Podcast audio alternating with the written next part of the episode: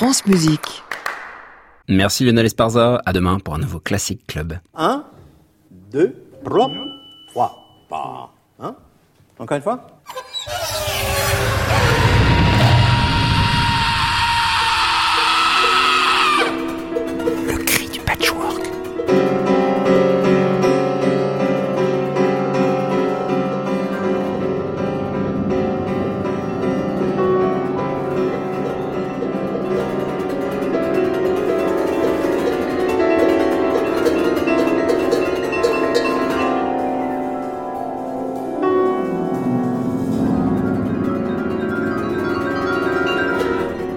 Chers écoutants, bienvenue dans le Cri du Patchwork, une émission qui découpe tout ce qui sonne.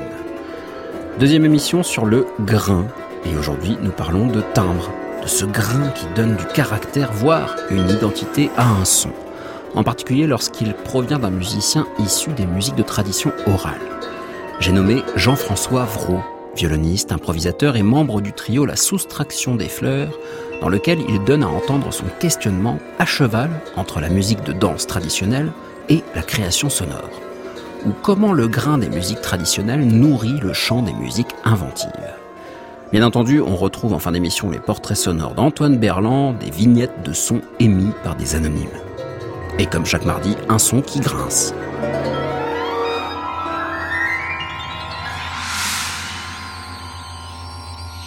Le Cri du Patchwork, thème numéro 46, épisode numéro 2, séquence numéro 1.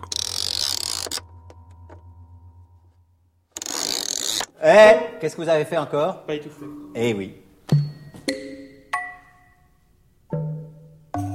Le son de la semaine.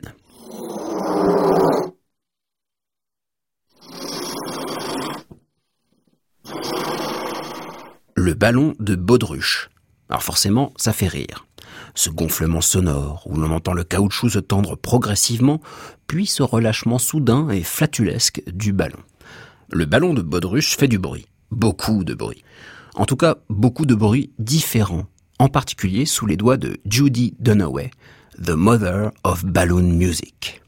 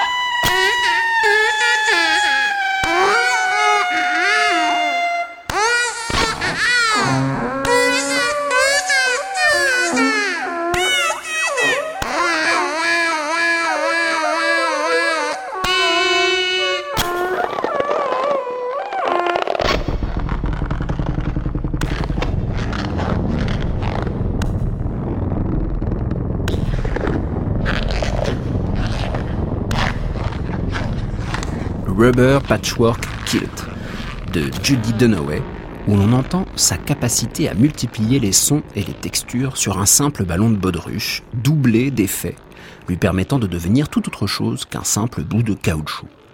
Le ballon est un instrument technologiquement pauvre, une forme d'idiophone que tout le monde pourrait tout à fait s'approprier, moyennant un certain entraînement, ou une nonchalance, un désintérêt qui donnera alors une manipulation tout à fait hasardeuse, comme pourrait le faire tout à chacun dans son canapé au coin du feu. C'est un peu l'image que j'ai de ce Trust Me Cub de Secret Mommy, artiste canadien qui s'entoure ici de matériaux cheap tels que mousse, aiguilles à tricoter, sacs en plastique, bandes élastiques, pinces crocodile, brosses, arcs, papier aluminium et ballons de baudruche.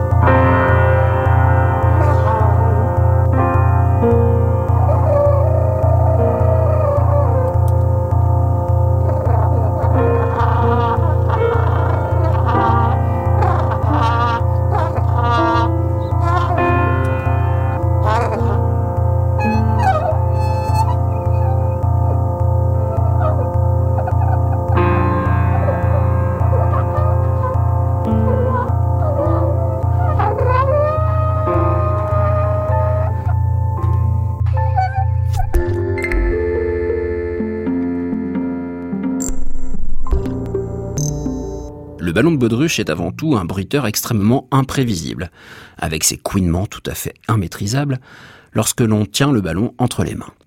Quentin Dupieux, connu sous le pseudo de Monsieur Oiseau, utilise ainsi les accents soudains, les crissements intenables de ce bout de caoutchouc comme une sorte de soliste de bruit intempestif dans ce morceau intitulé Pompe.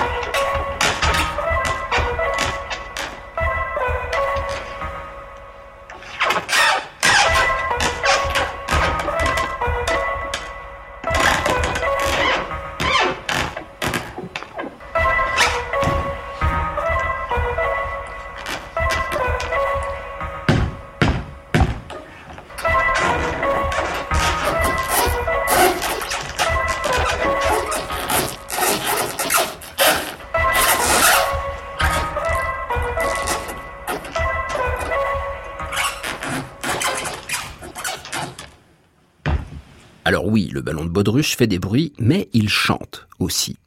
Tout le monde a déjà essayé en pinçant plus ou moins fort l'embout, ce qui crée un chant suraigu proche de l'insoutenable. Mais il y a aussi cette technique chère à Judy Dunaway et reprise par Ricardo Arias. Je l'appellerait la caresse du latex. Sensuel, non?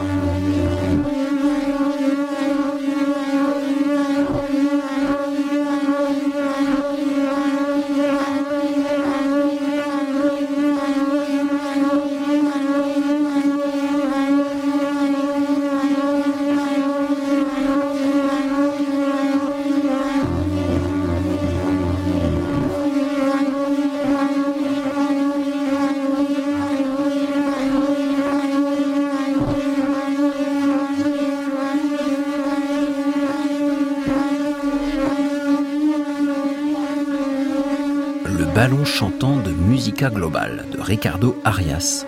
Ici, plusieurs ballons de baudruche sont caressés et créent cette texture d'essaim d'abeilles, avec cette fluctuation de hauteur et de frottement de micro-intervalles. En fait, un ballon de baudruche, parce qu'il devient un instrument frotté avec le doigt ou la main, a un timbre très proche des instruments à archet, tellement que l'on se demande si ce sont des ballons ou des cordes qui sont samplés dans ce Balloon in the Cage de Susumu Yokota.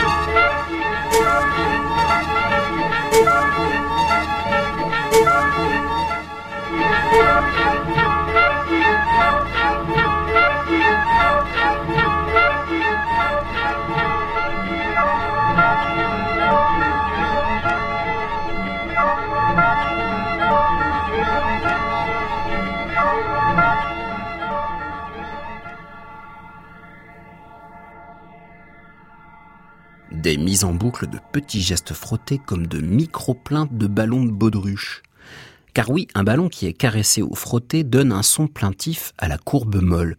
Mais si on découpe ces sons et qu'on ne garde que des impacts, le ballon devient une percussion agressive et incisive. Le maître du disque compact rayé, Yasunao Tone, a ainsi remixé un morceau interprété par Judy Dunaway. Et alors le ballon devient cassure et bégaiement.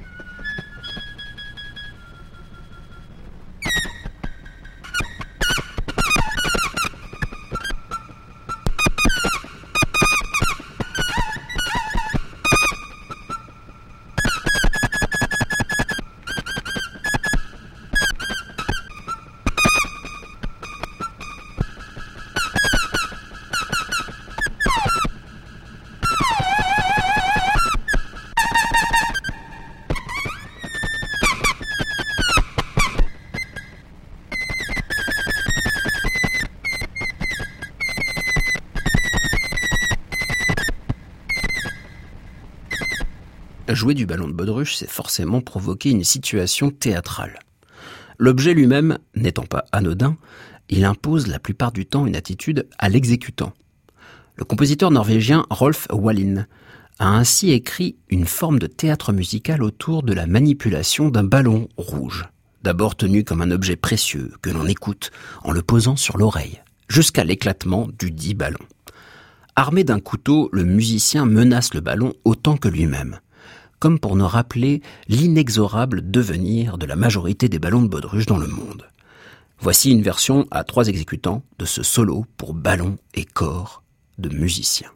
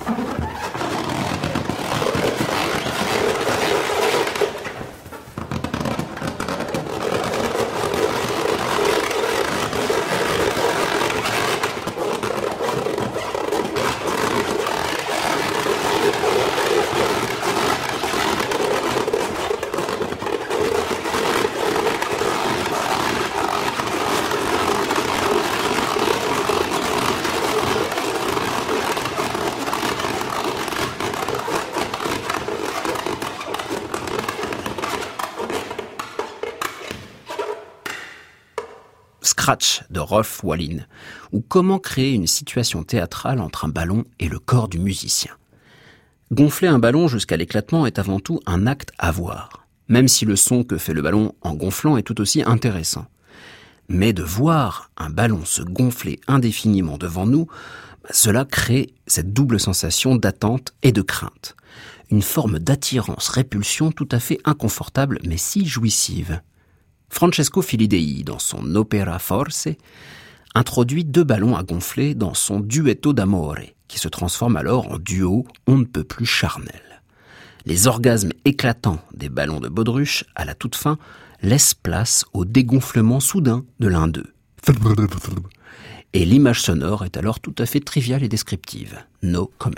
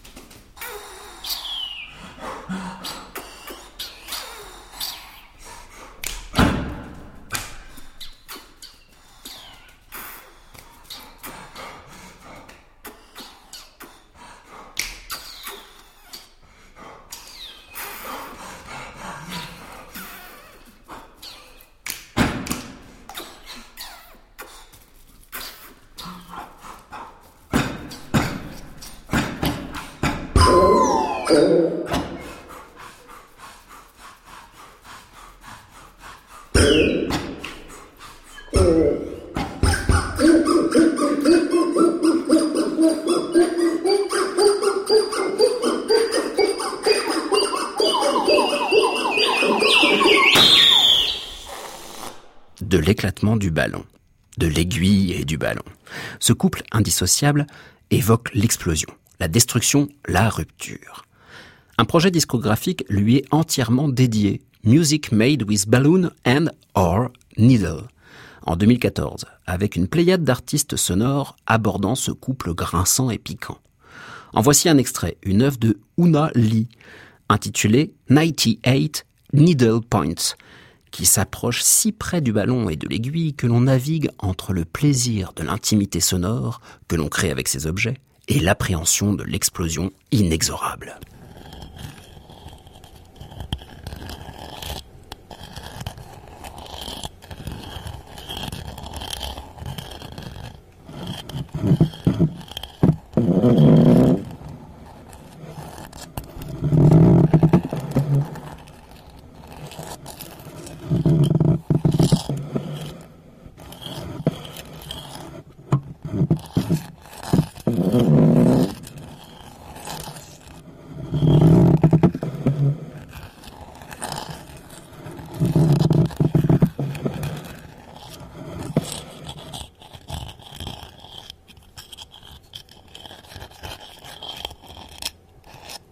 Qu'on y arrive Hein C'est pas compliqué quand même.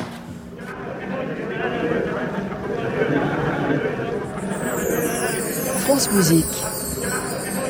Le cri du patchwork, Clément Lebrun. Jean-François Vraud, bonsoir. Bonsoir. Je cite tout de suite un petit texte que vous avez écrit sur votre site internet sur jf-vro.com. Si en ces temps de tourmente culturelle, sociale et politique, on me demandait de définir mon travail en choisissant entre créateur underground, travailleur social, alternativiste culturel, pédagogue actionniste ou résistant passeur de traditions clandestines, je ne le ferai pas car mon travail aujourd'hui, c'est tout cela à la fois. C'est toujours vrai pour vous, vous qui êtes violoniste, improvisateur, compositeur, membre de la soustraction des fleurs. Moi, c'est musicien que j'entendais, mais pour vous, tout ça, c'est de la musique? Oui, j'ai toujours considéré mon, métier de musicien, mon métier d'artiste, comme une activité euh, polymorphe. Peut-être parce que je fais partie de cette génération de, gens qui ont travaillé sur le renouveau des musiques traditionnelles du domaine français et que quand on a commencé ce travail, euh, on a commencé par collecter la musique, donc euh, d'une certaine façon d'endosser le costume du musicologue, de l'ethnomusicologue, puis ensuite on a fait euh, des concerts, on a fait des publications, ensuite on a été voir des institutionnels, des élus pour essayer de trouver un peu d'argent. Puis ensuite, on a été dans les écoles de musique pour dire oui, mais on peut aussi jouer cette musique. Donc, euh, depuis le, le, démarrage de mon travail en tant que musicien professionnel, j'ai toujours fait des concerts, bien sûr, mais j'ai fait tout l'alentour. Parce que sans l'alentour, la musique, malheureusement, en tout cas, cette musique-là ne, ne se serait pas faite et ne se fait pas. Et donc, euh, c'est pour ça que je, définis cette activité polymorphe. Et je, pense, euh, sans être grand devin, que vu la complexité aujourd'hui du, du, secteur euh, culturel et ses difficultés, et du secteur de la musique en particulier, je pense qu'il faut continuer à porter cette activité de cette façon, pas simplement en, disant on fait des concerts, mais euh, en faisant tout le reste. On a maintenant évidemment des compagnies, donc euh, on a des gens avec qui on travaille, on a des implantations sur des terrains particuliers, et tout ça, ça fait partie du, du travail de musicien à mon sens militant serait aussi une sorte de résumé, parce que euh, militant pour à la fois défendre quelque chose, mais aussi militant pour faire le passage de cette tradition que vous avez donc récoltée, comme vous dites, que vous avez interprété, voire réinterprété. On va le voir par exemple avec la soustraction des fleurs, comment vous accaparez finalement les, ce qui fait le grain de ces musiques de tradition orale. Pour vous, militer, c'est ça à la fois, c'est passer, c'est donner, c'est voir cette sorte de générosité autour de ce répertoire? Comme disait Danny Arms, euh, tous les mots sont obligatoires. Et euh, je me méfie un tout petit peu du mot militant. Je préfère celui de citoyen. Moi, je suis un artiste citoyen, en tout cas j'essaye de l'être. C'est-à-dire que je ne conçois pas du tout la posture d'artiste comme quelqu'un euh, qui serait dans une espèce de prison dorée, euh, inspiré par les muses et, par le doigt des dieux. Je, pense plutôt un artiste comme inséré dans une société. Les, les musiciens traditionnels, les artistes populaires, nous ont donné de magnifiques exemples de gens pratiquant un art, mais en même temps totalement insérés dans leur société. Et pour moi, c'est une espèce de modèle. Donc euh, je le transpose en disant je suis un artiste citoyen. Jean-François Avraud, on va écouter euh, une sélection que vous avez faite dans votre, quantité de disques que vous avez pu réaliser, soit avec le trio La Soustraction des Fleurs, ou bien en solo, en improvisation, mais aussi vous êtes venu avec des choses, des sources en fait pour vous tout simplement, et surtout cette archive incroyable. Nous sommes en 1913, on va écouter un chant, un briolage. Alors le briolage, c'est le chant d'appel des bœufs. C'est un chant qui est qu'on trouve dans différentes euh, traditions euh, régionales en France. Euh, dans le Berry, ça s'appelle le briolage. En Poitou, ça s'appelle le dariolage. Et c'était un chant qui était entonné par les laboureurs pour encourager les animaux au labour, au travail donc. Et euh, c'est un chant qui est à la fois euh, sur une mélodie relativement fixée, mais de par le contexte du travail, c'est aussi un chant très improvisé. Et c'est évidemment cette tension entre une chose euh, mélodique qu'on connaît et puis aussi la chose improvisée qui m'a intéressé et qui donne des, des formes musicales assez incroyables tant effectivement dans la forme que dans la façon d'interpréter, puisqu'il s'agit d'un chant de plein air.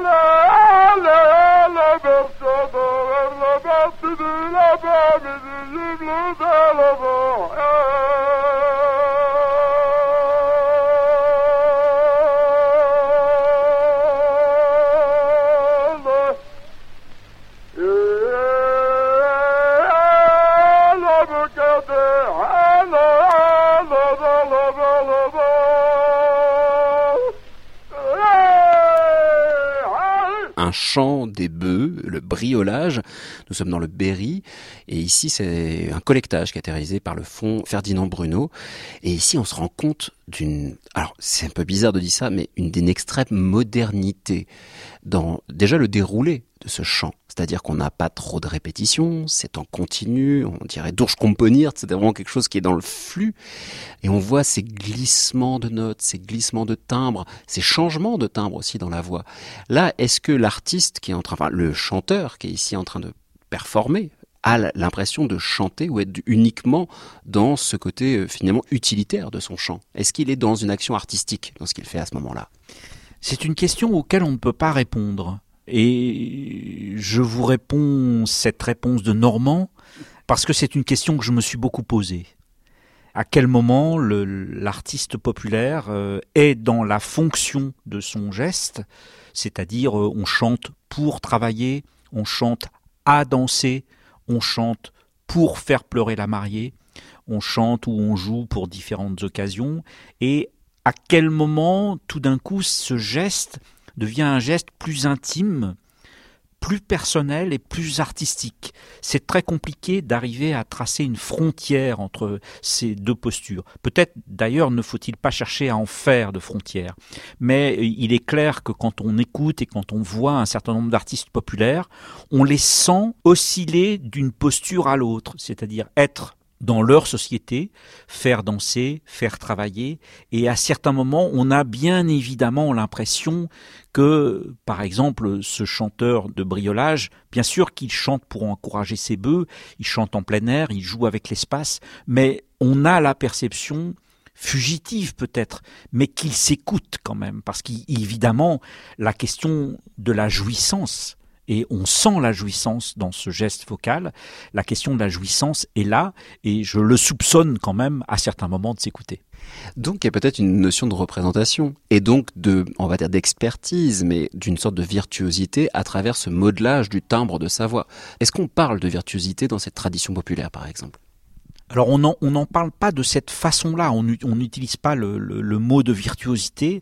Les musiciens traditionnels euh, parlent plutôt de la cadence, il avait la cadence ou il ne l'avait pas, il pouvait faire danser ou il ne pouvait pas faire danser, on l'entendait bien de tel endroit, il avait quand même, les gens parlent un peu du son de l'instrument, mais euh, ce qui est frappant dans cette expression, c'est évidemment la gestion du timbre, on doit se rappeler du contexte, c'est-à-dire c'est un contexte extérieur, donc ça veut dire qu'il n'y a pas de phénomène de résonance ou très peu, et qu'il faut donc avoir un geste vocal qui permet d'être entendu de loin et par les animaux. Et donc, comme certains euh, chanteurs traditionnels, et, d'ailleurs en général les bons chanteurs traditionnels, évidemment la série des harmoniques et les harmoniques sont convoquées. C'est-à-dire qu'on entend des voix et on va aussi entendre des instruments, je pense au violon, mais je pense aussi à d'autres instruments, des cornemuses ou des vielles, et on entend dans le réglage et dans la façon de jouer de l'instrument qu'on va chercher un son chargé de sa série harmonique, et que travaillant sur cette série harmonique, on travaille aussi à sa diffusion, à sa diffusion dans l'espace. Et euh, c'est pas un hasard si tous les instruments traditionnels sont pratiquement dans les médiums aigus. C'est parce que c'est à cet endroit-là, fréquentiel, que l'oreille humaine entend le mieux. Et donc, euh, on, a des musiciens ou des chanteurs qui doivent chanter pour des bœufs, chanter à danser pour des assemblées qui seront parfois bruyantes, un peu bruyantes, on a quelqu'un qui va jouer du violon, par exemple, euh, tout seul pendant plusieurs heures et qui va faire danser des gens. Donc, euh, on, entend bien que la gestion du timbre et la gestion de la matière sonore, elle est extrêmement euh, importante. Et donc, on peut parler d'une certaine façon d'une forme de virtuosité à ce propos. On parlait de ce timbre, de, la voix en tout cas, et de cette projection, mais à travers l'enregistrement qu'on vient d'écouter euh, de ce, ce chant de briolage, il y a aussi donc toute la part de l'enregistrement, ce fameux bruit de fond, et je vous propose d'écouter Bruit de fond par le trio La soustraction des fleurs.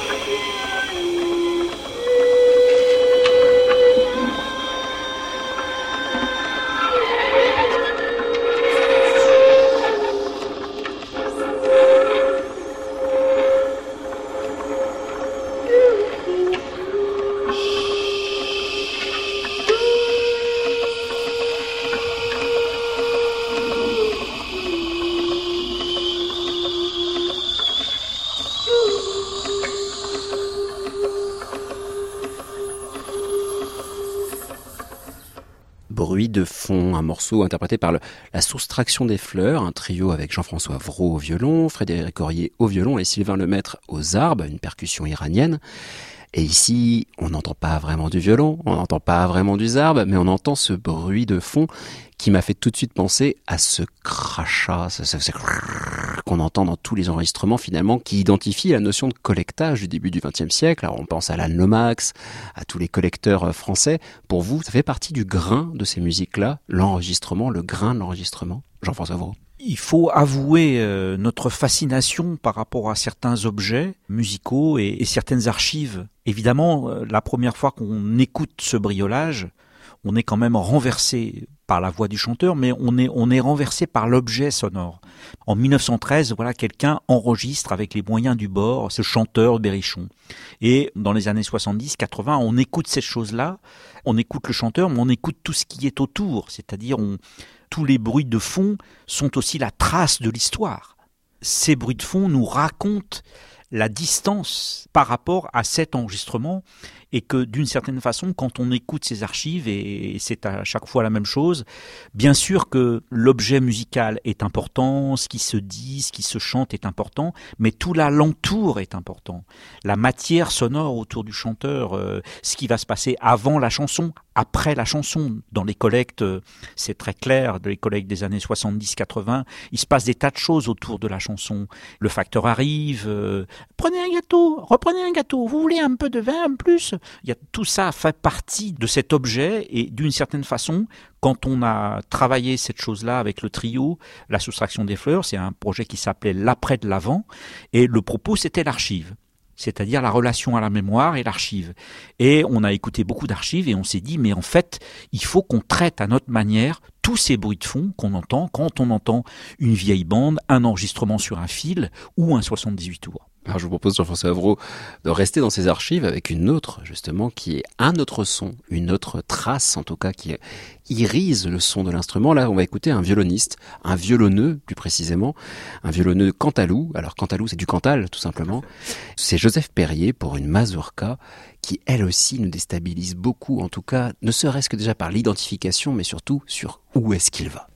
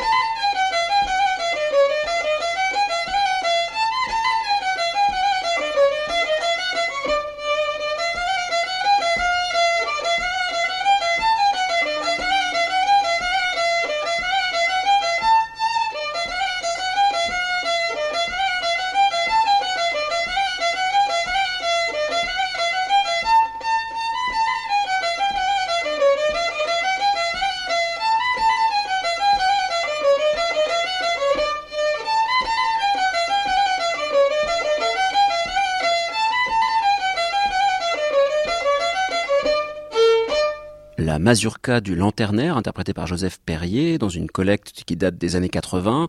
On entend que le son est un peu meilleur, mais quoique ça sature, on sent qu'il y a un geste qui va avec, mais surtout une notion d'intervalle qui est très mouvante. On n'a jamais deux fois les mêmes intervalles, les mêmes tierces.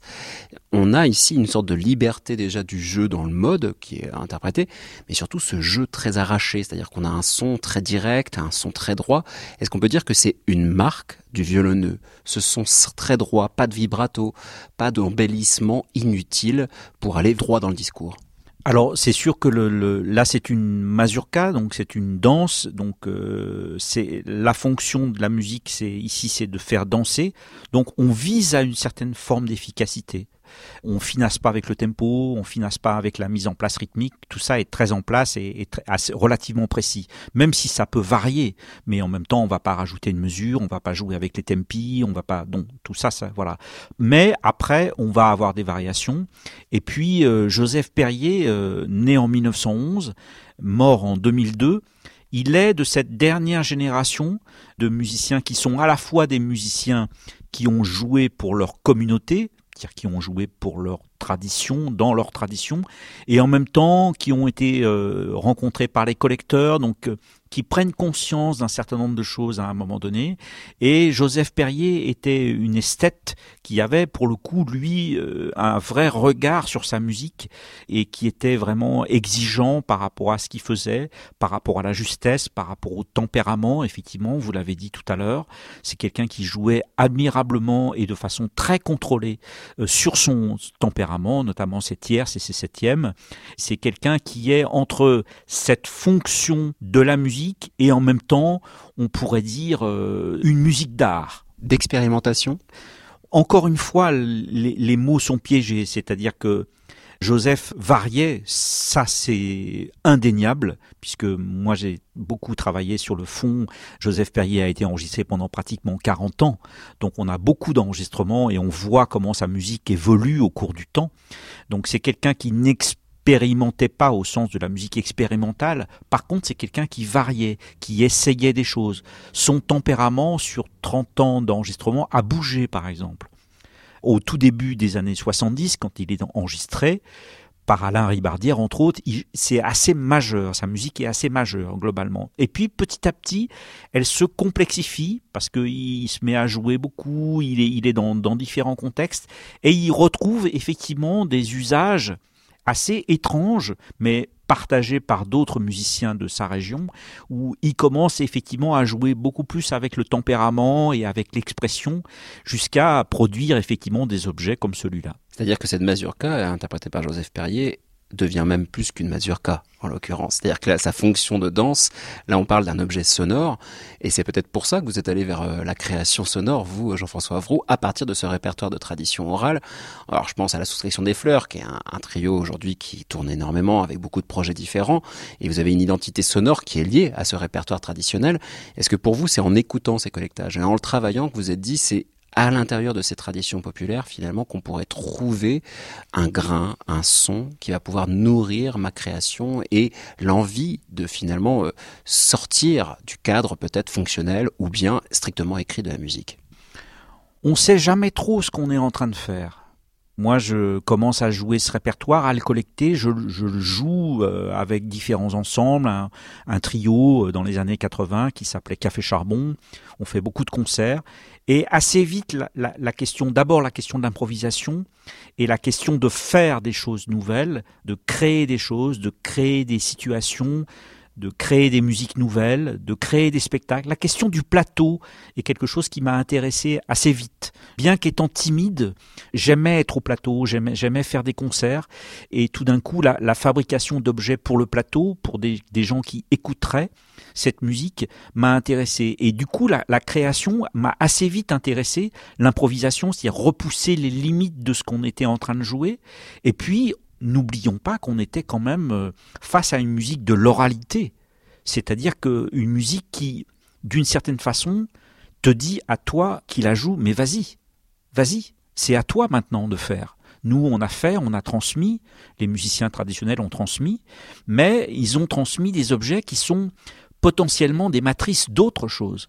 Et donc euh, le pas dans la création et dans la fabrication d'objets musicaux a été assez vite franchi pour moi. J'ai travaillé vite avec des gens du jazz, de la musique contemporaine, des gens du classique, des gens du baroque, et cette question de la création, de la fabrication allait de soi.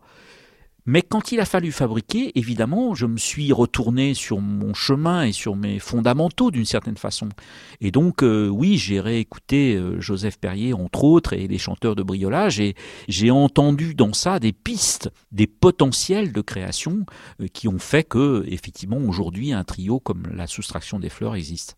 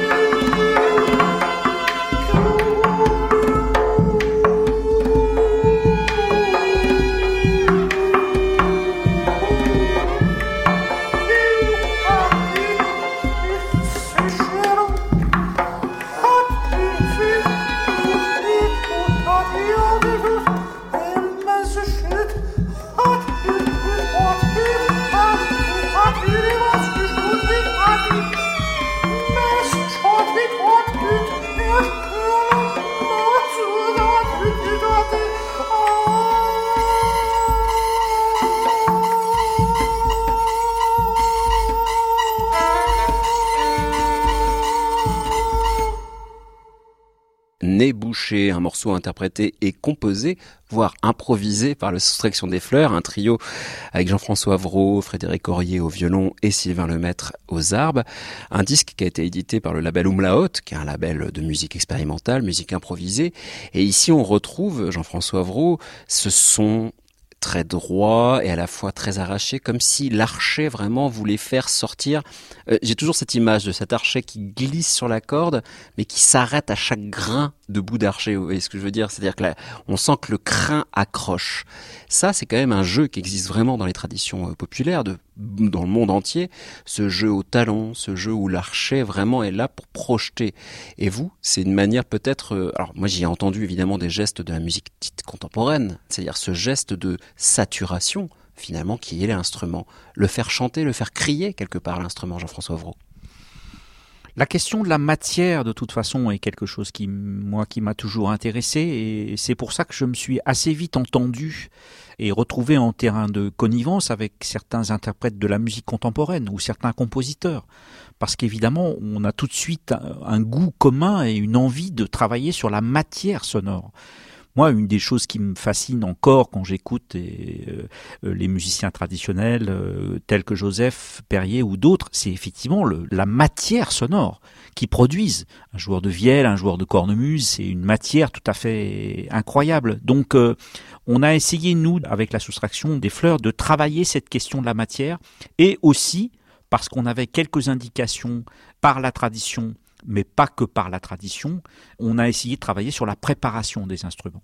Par exemple, euh, on sait qu'un certain nombre de violonneux euh, mettaient des objets sur leur instrument pour modifier le timbre de l'instrument, un trousseau de clés par exemple, ou un couteau sous le chevalet, ou un verre sur la table de l'instrument, pour modifier le son, en général à des fins de musique imitative, mais on se retrouve là avec des usages comme par hasard, qui sont pas si loin de la musique contemporaine. Évidemment, on, pense au piano préparé de John Cage et à toute la le grand courant de la guitare préparée de Fred Fries euh, à Montera et tous les autres.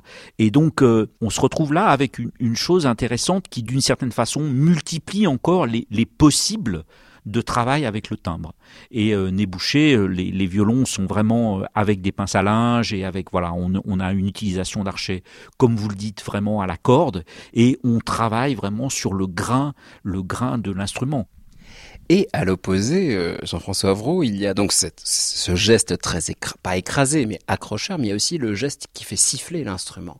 C'est-à-dire que je me souviens d'enregistrements ou même d'une vielle à roue où il y a un grain très particulier avec ce chien qui tape sur la, sur la table, où on a vraiment le gz, mais à côté on a souvent le sifflement de la corde qui n'est pas assez accroché et qui fait aussi un peu ce son, cette matière sonore de plusieurs musiques populaires où l'archet glisse littéralement sur les cordes. Ce qu'on va retrouver un petit peu dans Tréméo, qui est le morceau qu'on va écouter juste après c'est-à-dire ces matières soufflées qui sont très présentes. Est-ce que c'est une image finalement aussi de cette fragilité, d'une oralité qui grâce au collectage est toujours présente, mais qui pourrait tout à fait disparaître si on ne continue pas à la réinterpréter surtout, et à cela réapproprier? On ne sait pas ce qui se passera derrière nous. Euh, ce qui est sûr, c'est que les gens s'intéressent à ces musiques euh, parce que euh, ont des enjeux par rapport au territoire, elles ont des enjeux aussi par rapport à leur pratique. On peut faire danser avec ces musiques, on peut faire des tas de choses avec ces musiques. Est-ce qu'elles vont disparaître ou pas? Je, n'en sais rien, je suis pas devin, je peux pas le dire. En tout cas, Tréméoc, c'est aussi une, une euh, pour tout dire en fait euh, et vous dire la vérité, vous ne le répéterez pas, Tréméoc est inspiré par un paysage. Parce que être sensible aux musiques traditionnelles, c'est probablement, euh, pour moi en tout cas, et pour un certain nombre de mes camarades, c'est être sensible à des paysages et à des territoires. Et en l'occurrence, la pièce Tréméoc est inspirée par la baie d'Audierne. C'est-à-dire cette espèce de plage qui se perd à perte de vue, où il fait assez rarement beau temps, et on a comme ça un paysage complètement à plat, avec une mer euh, qui est dans, différents états et, j'ai passé pas mal de temps dans cette baie et donc euh, la pièce Tréméoc est, est basée sur cette platitude et en même temps cet attrait de l'espace. Je cite juste une phrase que j'ai trouvée en lien avec votre album justement édité chez Umlaut, c'est En montagne, la gorge se libère de Franz Kafka. Là, c'est dans une baie d'Audierne, on va dire que c'est les vents qui se libèrent. Jean-François Avro. Oui, oui, c'est ça. C'est aussi l'idée d'une musique à plat. J'aime bien, évidemment, euh, comme j'ai beaucoup pratiqué la musique des montagnes et que j'ai beaucoup intégré euh, cette dimension de la montagne et de la moyenne montagne dans la musique, pour moi c'est aussi une forme d'idée à développer dans la musique, cette, cette idée de la montagne, on descend, on monte, on redescend, on monte, euh, on a un paysage qui s'ouvre, un paysage qui se ferme, on peut transposer ça dans la musique. A contrario, ça m'intéressait de, prendre effectivement cette platitude apparente de la baie d'Audierne pour la transposer dans la musique et travailler sur des musiques qu'on pourrait dire stationnaires mais qui ne le sont pas, des musiques qui évoluent assez doucement. J'aime bien aussi cette notion d'une variation lente, imperceptible, comme l'est un paysage finalement. Un paysage, il va jamais rester le même, il va se transformer en fonction de la lumière, en fonction des nuages, de, de l'inclinaison du soleil. C'est un peu ça qu'on a essayé de rendre dans cette musique.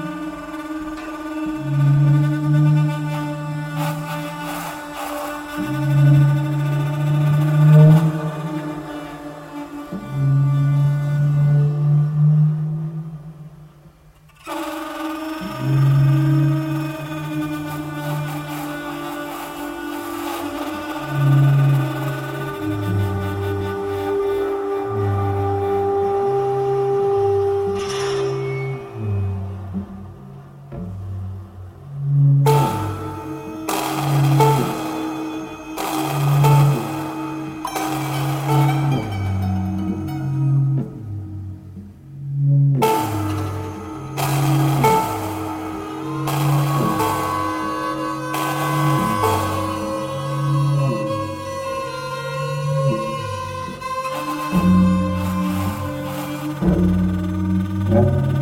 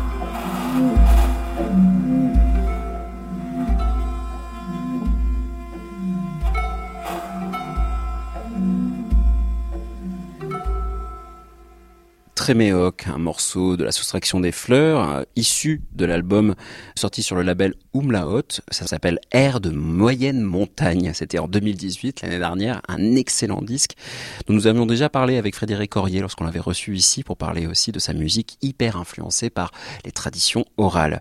Merci beaucoup Jean-François Avraud d'être venu nous parler euh, bah, tout petit peu du grain de ces musiques qu'il faut découvrir et continuer à, découvrir au fur et à mesure en piochant dans votre répertoire ou le traditionnel tout simplement.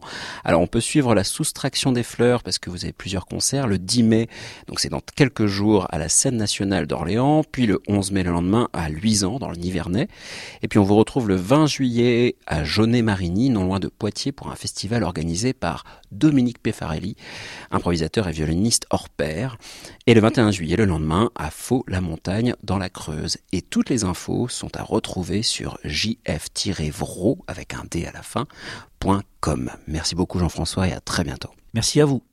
Et bonsoir Antoine Berland. Portrait sonore. Antoine Berland. Euh, faites un son aigu. Que pensez-vous de la musique? Musique, c'est ma vie. Bonjour. Dites bonjour. Bonjour. Portrait sonore numéro 89. Rencontre au temple de Baotong. Wuhan, Chine, mars 2019. 哦，那我是一个风，天神、地神、树神、山神、地神。山不在高而秀雅，水不在深而真清，地不在广而而平淡。林不在大而茂盛，这个不好说。哦，嗯，感恩，感恩，感恩感恩国家，南无地藏感恩父母养育之恩，感恩菩萨，感恩师长教导，感恩同仁帮助，感恩所有付出。的人。世上只有妈妈好，没妈的孩子像根宝。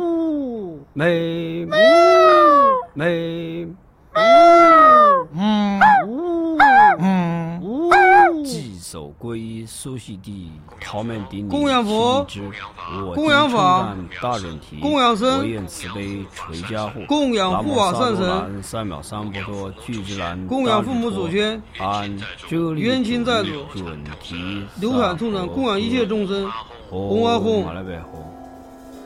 Fin de notre deuxième épisode du Cri du Patchwork sur le grain. Le Cri du Patchwork, c'est Perrine Magui aux commandes et à la réalisation, Pierre Tessier à la préparation et à la recherche de son, et aujourd'hui à la technique Claire Levasseur. La semaine prochaine, on continue notre virée dans le grain en compagnie de Denis Dufour, compositeur qui n'a eu de cesse de rentrer dans la matière sonore sous toutes ses formes, de l'instrument au son concret, sur partition ou en studio. Une vie dans le son pour un créateur au catalogue qui révèle des trésors d'invention. D'ici là, si vous voulez rester connecté avec le cri du patchwork, je vous donne rendez-vous sur le site internet de France Musique, francemusique.fr. Vous pourrez réécouter l'intégralité du cri du patchwork ainsi que les portraits sonores d'Antoine Berlin. Chers écoutants.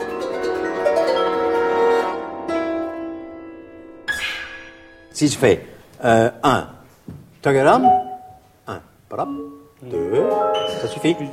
il sait ce qu'il a à faire. 1, 2, c'est simplement pour savoir qu'on est ensemble. Hein Bonjour, au revoir. Voilà. France Musique, il est minuit, je passe la main à Anne Montaron et Création mondiale. À réécouter sur francemusique.fr.